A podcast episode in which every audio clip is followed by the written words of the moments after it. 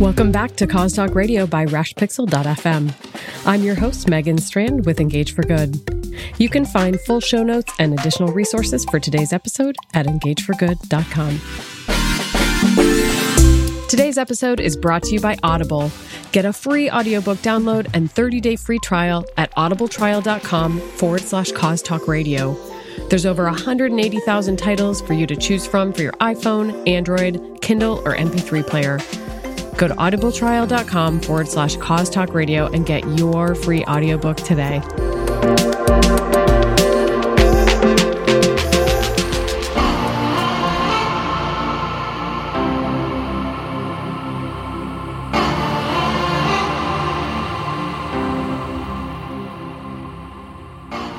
Single-use plastics have become a very visible target for sustainability advocates in the U.S., and the low-hanging fruit in the war against their usage are plastic straws. In July of 2018, Seattle was the largest city to ban their use, and several large companies, including Starbucks and McDonald's, followed suit. In this episode of Cause Talk Radio, I chat with Emma Rose, founder of Final Straw, to hear the story about why she decided to start a company that creates products to replace single-use plastics, starting with a reusable, collapsible metal straw, and how it all started with a mermaid beach cleanup and a Kickstarter campaign.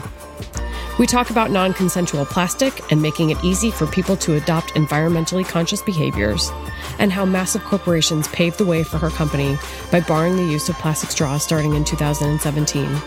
According to Emma, waste is simply a design flaw, and she's committed to making it fun and sexy to adopt reusables. We chat about what's in store for reusable products like Final Straw and where the company is headed in 2020 and beyond.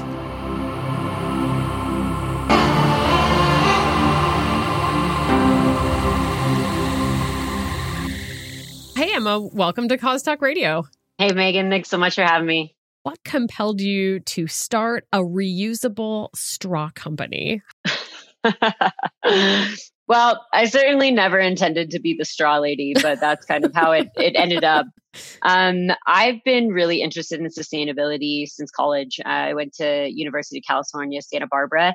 And when you're on a campus that's so close to the beach, mm-hmm. and then also just kind of partying like a maniac on the weekends, it didn't take long for me to kind of see this disconnect between the, higher education I was seeking and then also the lifestyle I was living. And so, I just started walking down the streets and there's like solo cups everywhere and like couches burning on the streets and like, it's total pandemonium. And yet these are a group of people, seeking higher education to impact the world in a positive way. So I felt this really big discord between what I was doing, to make the world a better place and what I was actually doing in my daily life. Mm-hmm. And so I was talking about this with some girlfriends and everyone agreed. We're all, avid outdoor enthusiasts and surfers and skiers and such. And so we're like, why don't we go do a beach cleanup? So we happen to have some mermaid outfits because, why not? And so we put them on and did a beach cleanup and it was so fun. And people got really, really excited about it. And just like, who doesn't love some mermaids on the beach? So we kind of kept doing that. And it ended up transforming into Save the Mermaid, which was a nonprofit that we started in college to do ocean education and after school programs for kids. Cool. Yeah, it was so fun. And it was when I realized that if you can put whatever voice you want to a project and people will gravitate to that because it's authentic. So I was used to kind of hearing this rhetoric around, single-use plastic and environmental legislation and changes that needed to happen that just bored me to tears. And it was like, okay, why can't I put that in my own way, dressed as a mermaid, and make it something that's compelling and exciting and engaging for others. So that's really the beginning of the, fascination / obsession with single-use plastics. And then I was in Thailand traveling and I just happened to, be walking down beaches and there's just straws everywhere. And it just seemed like the craziest thing to be on these remote, beautiful beaches where they have no waste management infrastructure.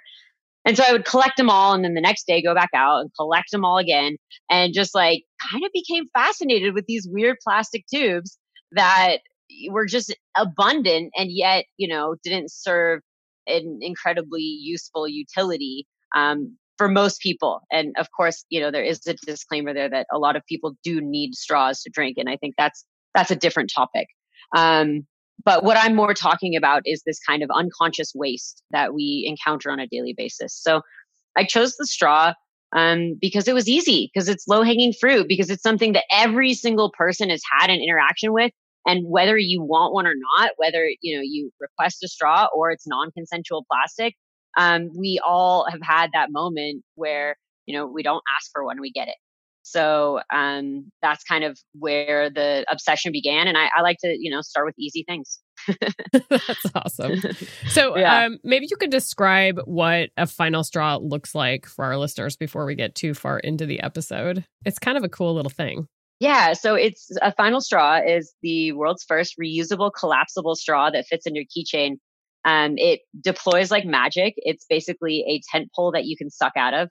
And it's about the size of a key fob. So it's really portable. And, you know, it's got this keychain attachment so you can bring it everywhere you go. Because I think, you know, the thing that holds a lot of us back with, you know, bringing our reusable bags to the store is remembering. Exactly. So, you know, what can we do to make it as easy as possible for people to adopt these different behaviors? So you started with a Kickstarter and you had a goal of raising $12,500 to create the final straw.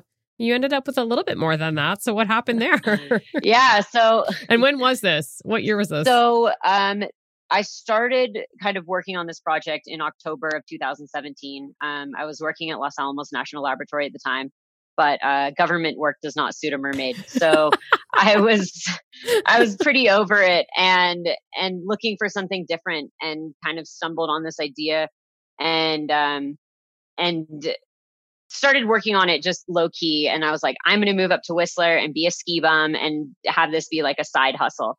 So I moved up to Canada and was working on this project, and I'm just obsessive and crazy. And so, like, you know, it became all consuming, and it's like, I didn't ski. I was just working all the time and really, you know, it just felt like, everything was pushing for this to work. Seattle banned straws in January of 2018. And it just created this incredible cascade of effects where you had legislation spreading throughout the United States, banning single-use plastic straws, as well as massive corporate buy-in. So you've got, you know, IKEA, Alaska Airlines, Marriott, Disney, all of these humongous corporations restricting straws. And this is all the while there's not a single portable straw on the market. Like, if you went online in any time before April of 2018 and looked for a portable straw, all you would find is a long metal, glass, or bamboo straw, and each has their own, you know, massive issues with it. You know, Starbucks had to recall 2.8 million straws metal straws due to mouth lacerations. So, oops. Yeah, you know, like, yeah, oops. So, you know, there's just like, and I always had this like broken glass straw in my purse, and it was like shards everywhere. You know, it was just, like, not ideal. And so the idea was, you know, the best way to, or I used to think that the best way to get people to stop using single-use plastic was just to restrict it and say, no, you can't use this anymore. And what I realized through this project is it's actually, you need to provide viable alternatives. Yep. And so that's really what my company is focused on now, is looking at every bit of waste, because waste is just a design flaw.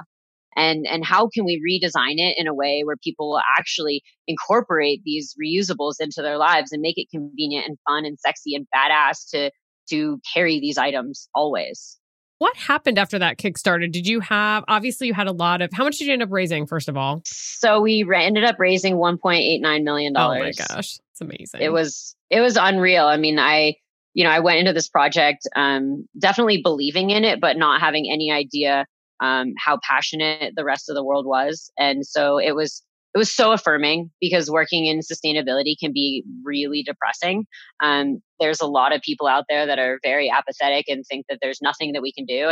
And so, you know, to put my heart and soul into a project and then have the world say, yes, yes, you know, and then also that people care. And so it was incredible. I had a full you know, 3-day long, overwhelming adrenaline attack. I couldn't eat or sleep when the Kickstarter went live. It was incredible. It was so, so cool. And it really kind of put this fire under me to keep doing it, to keep innovating, to keep creating things that can solve these kind of problems. What are your favorite stories that you've heard about the Final Straw, people using them, or just interesting ways, or just little things, anecdotes that you've heard that you love?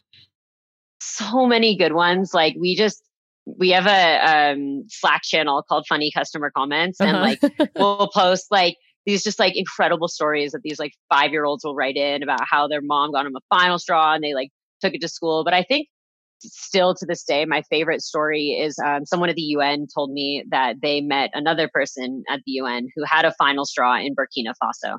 And wow. I was just because I see it, I can see where people have bought the straws, but to actually hear that we're having a global impact like that. And that it's being used. Just, yeah. Yeah. Yeah. That's very cool. It was crazy.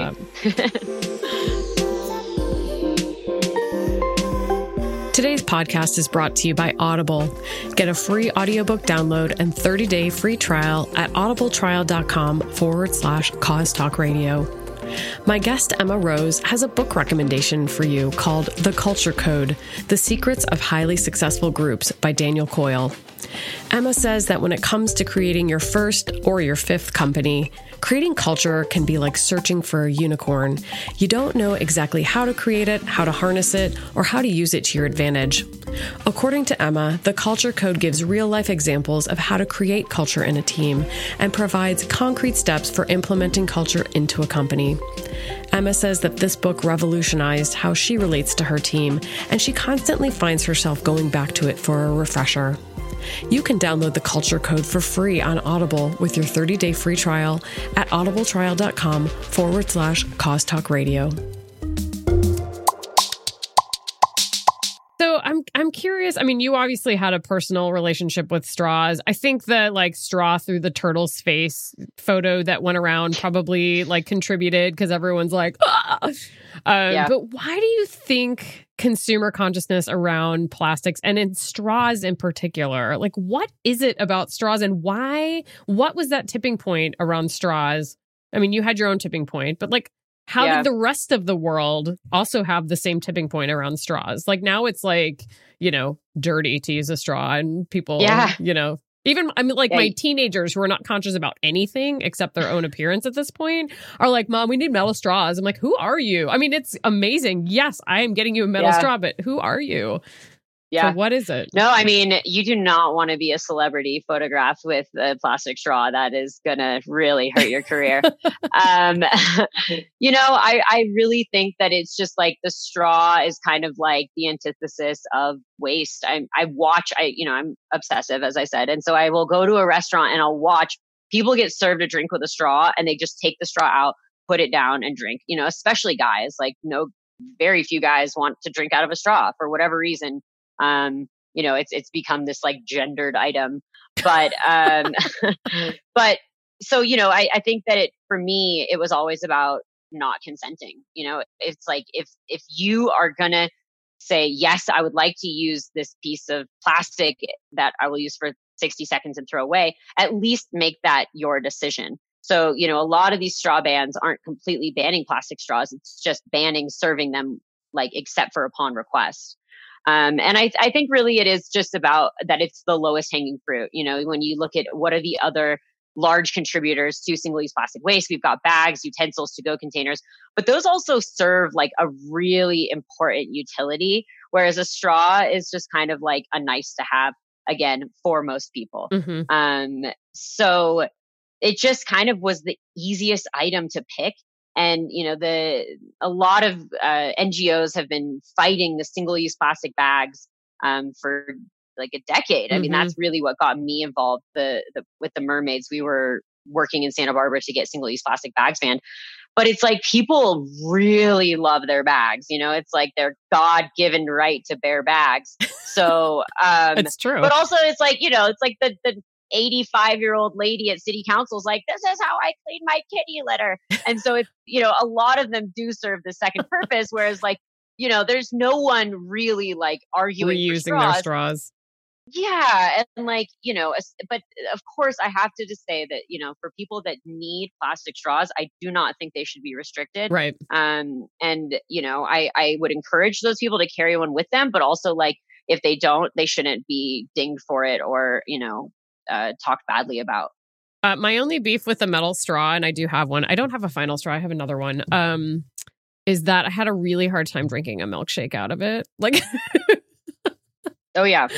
No, I mean, it's like, yeah, we make one like straw. First world problem here, Megan. Yeah, it is. But you know, it's like we make one straw and now everyone's like, where's my cocktail straw? Where's my boba straw? And I'm like, oh, straw. Yeah. I'm not going to be a straw company, but I am working on a boba straw.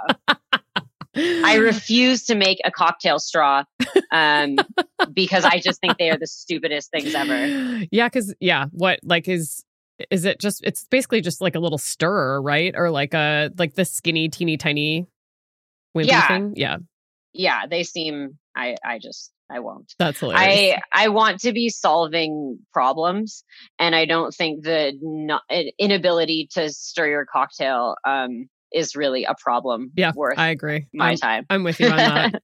So do you think that straws will remain as top of mind as they have? Or are we going to move on to like Ziploc bags or something else that's... You know, I certainly hope not. I mean, I think that the straw is kind of this good induction into waste, and it's a good topic to get people thinking differently, but we can't stop there. You know, I think there is a lot of irony in what we're doing, because a lot of times I'll see our customers post a photo of a Final Straw in a, you know, single-use plastic cup. And it's like, oh, yeah. Ooh, like, yes, like you are trying. You're halfway there. I condone all steps. Okay. So like baby steps will get us there eventually, but also like, we can't be telling ourselves that like a straw is enough, and that is like an acceptable amount of behavior change to be living sustainably, when, you know, we do need to go so much further. But, you know, you eat the elephant with one bite at a time. And so if we need to start somewhere that is easy for people to process and make that behavior change, great, let's start there and then keep building on that. Yeah. And I do think it's going to have to be, like you were saying earlier, you can't just say, don't do this. You have to give people an alternative or a way to change their behavior, whether it's even just an education or giving them a substitute. So I'm curious to know, it sounded like you have bigger visions than just metal straws. Are you going to build an anti-plastics empire, or what's the future hold for you, Emma? Oh, the empire is in progress. Yeah, absolutely. And, you know, for me, it's not just plastics. It's just all waste. I'm obsessed with waste. I think that there's a lot of confusion around plastics being the bad guy. Right. When it's really like, you know, a paper bag uses four times as much resources, water, energy, fuel, and to create than a plastic bag. Yes, its end of life is biodegradable, but you know, we still need to be thinking about these upstream materials that are used for this item. So for me, yes, it's absolutely about that. It's about creating the infrastructure necessary. You know, here in the United States, we're so lucky that we have people come collect our trash at the end of the day.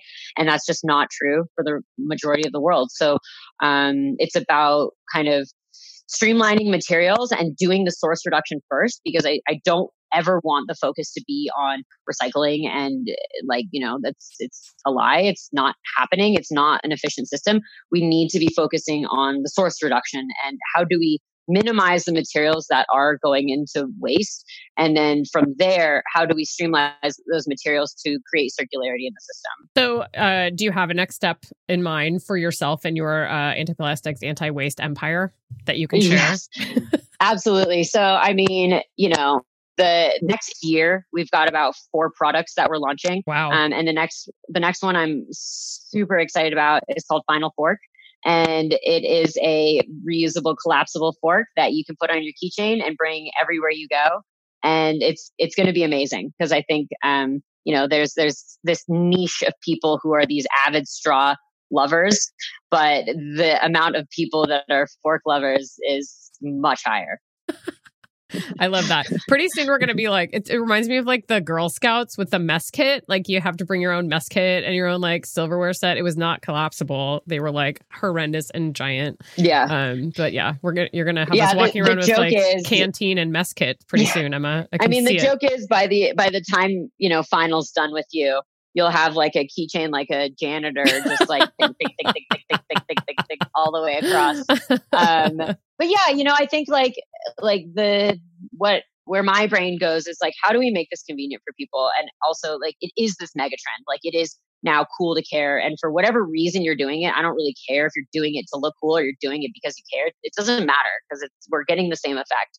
And so we just need to continue innovating, making beautiful design. I mean, we want to be the Apple of silverware and reusables. So, you know, just looking at everything they do because it is all marketing and it is all telling a story. And I think that if you can tell a story that resonates with others, they want to share it. And in this time where that is such a big part of our lives is sharing what we care about on social media. We work on creating messaging that kind of hits each demographic because ultimately, like we all do care about the oceans. We all care about future generations. It's just sometimes it feels so overwhelming because the news are just like the headlines are like the world is going to hell in a handbasket. And you know, what we're trying to say is like, hey, here are these things that you can do to start and then see where it takes you from there. Yeah, I love that. You're like the gateway to more sustainable living. I love it, Emma. Do you guys partner with any nonprofit organizations? Yeah, so we're part of 1% for the Planet, which is a nonprofit started by Yvonne Chouinard, who started Patagonia. Yep. And basically, the idea is we donate 1% of profits to nonprofits within the network. I'm currently really focused on legislation. We were kind of giving to other nonprofits, but now it's like I've realized that what the work that we're doing is this bottom-up change. But you know that will not have long-lasting effect unless we change the laws top-down and start making companies responsible for the waste that they're producing. Coca-Cola is the number one plastic polluter in the world. And guess what kind of consequences they face because they just fill the world with plastic. Nothing. Literally nothing. Literally nothing. And it's crazy. They're making billions of dollars. And then, you know, we're having to pay tax dollar money to clean up the beaches, to clean up, you know, the mess that they're making. And that's not right. So I'm really focused on legislation around extended manufacturer responsibility, which basically holds companies responsible for the waste that they produce. That's interesting. And we've definitely seen a shift. So our focus at Engage for Good is really consumer and employee engagement. So we don't tend to talk about supply chain stuff very often. However, with this plastics, you know, thing and the whole sustainability, you know, conversation, it's moving now toward the consumer behavior and the consumer element. And it's not just that companies have to clean up their own mess, although they do. They also, I mean, the consumer usage piece of it is such a huge piece of it that they also, like now consumers are looking at their companies that they're partnering with, buying Coke from or whomever, and are saying, well, what are you doing and how are you helping me be a better consumer? So there's really, it's an interesting, you know, kind of groundswell, if you will, I think, where more pressure is being put on companies to have consumers, like consumers understand, but they don't, to your point, I mean, some consumers are super consumers and they understand how to be sustainable, but a lot of people just don't. They're used to doing what they're doing, you know, using their straws in their Ziploc bags and single-use plastics all over the place, and they don't necessarily know anything different. So it's been interesting to me to see kind of like these little niches of companies helping consumers change their behavior. Absolutely. And I mean, ultimately, you know, it's sustainability is such a complex issue. You know, I brought up the environmental impact of a paper versus plastic bag. Yeah. And it's like, it's so complex. And, you know, like paper is better than plastic in a lot of ways, and plastic is better than paper in a lot of ways. But people don't really want to get down into the dirty details of all of that. They just want to know A is better than B, which is why there's so much greenwashing out there. There's so many companies that just slap eco on something, and then all of a sudden it's good for the earth, when it's like, what does that mean? And like, how many people are really digging down into the meaning of that? You know, I think one of the most prevalent bits of greenwashing right now is the recycling symbol. You know, we are allowed people are allowed to put the recycling symbol on anything that could, in theory, be recycled. But like, just because it, in theory, could doesn't mean it is. Oh, and so there's a huge amount of greenwashing happening with that because, you know, you see a recycling symbol on something. We've been trained since we were little babies to think, okay, now I'm going to be a good person because I love polar bears and I'm going to put it in the recycling bin. And then you get this like warm, fuzzy feeling of like, yeah, I did something good. But actually, it's not true. None of our recycling is getting recycled right now. China stopped taking all of the recycling and we're sending it all to landfill. And yet we're still paying, you know, these premiums on having the recycling facilities pick up all this stuff, sort it. And then, you know, we just have these warehouses full of plastic with no viable alternative for disposal. Well, that's grim, but so true. So true. So where are you seeing, to round us out today a little bit, where are you seeing pockets of hope, Emma? Like, where can we hang our hats on a brighter future? Like, where are the pockets of inspiration that you're personally seeing and you're excited about? Yeah. And I definitely don't think the future is grim. I see change happening. I see a lot of people rallying around causes that are for good. You know, certainly a lot of the legislation, California's got a couple bills, 1080 going up for vote in January around circular economy and extended manufacturer responsibility. So that's really where our focus is going to be. And I definitely encourage everyone to get involved in your local legislation. You know, whether it's promoting a straw ban or something else, whatever is your passion, we really do need legislation to protect the earth because, you know, with the current corporate system of, you know, the bottom line being the most important thing, we're forgetting about communities and our one planet. So, you know, I mean, I think doing this work is way more exciting than when I was working at the lab, because at the lab, it was like, whoa, this is really bad. But now it's great because we get so many messages and, you know, direct feedback from people saying like, hey, this made me think differently about so much more. And that really is the point because, you know, the big critics of the straw bans are like, oh, like, you know, if you get rid of all the straws in the world, nothing will change. And it's like, yeah, I know. But like, where would you prefer we start? Like, I'm sorry. Like, when was the last time you passed a bill? Exactly. Like, you know, like we have to start somewhere and we can't downplay the importance of small steps because they're leading to much bigger things and they're leading to, you know, you don't just start thinking differently about a straw. You start thinking differently about everything in your life. And that's at least what happened to me. And I've seen it happen to others. And I think that it's really spreading and it's such an exciting time to be in the straw business. That's awesome. Emma, where can people find you or Final Straw online if they would like to do that? Yeah. So you can find Final Straw at finalstraw.com. We're on Instagram at Final Straw, on Facebook at Suck Responsibly. If you like really silly memes, check us out. That's my favorite thing. Me personally, my Instagram's Emma Sirena. And yeah, send me a message. Love to chat. Amazing. Thank you so much, Emma. And we'll include all of those links in the show notes, which you can find at engageforgood.com. Thanks so much again for joining us, Emma. We will look forward to seeing the Final Fork in 2020 and continuing the empire that is Final Straw. Awesome. Thanks, Megan, for having me.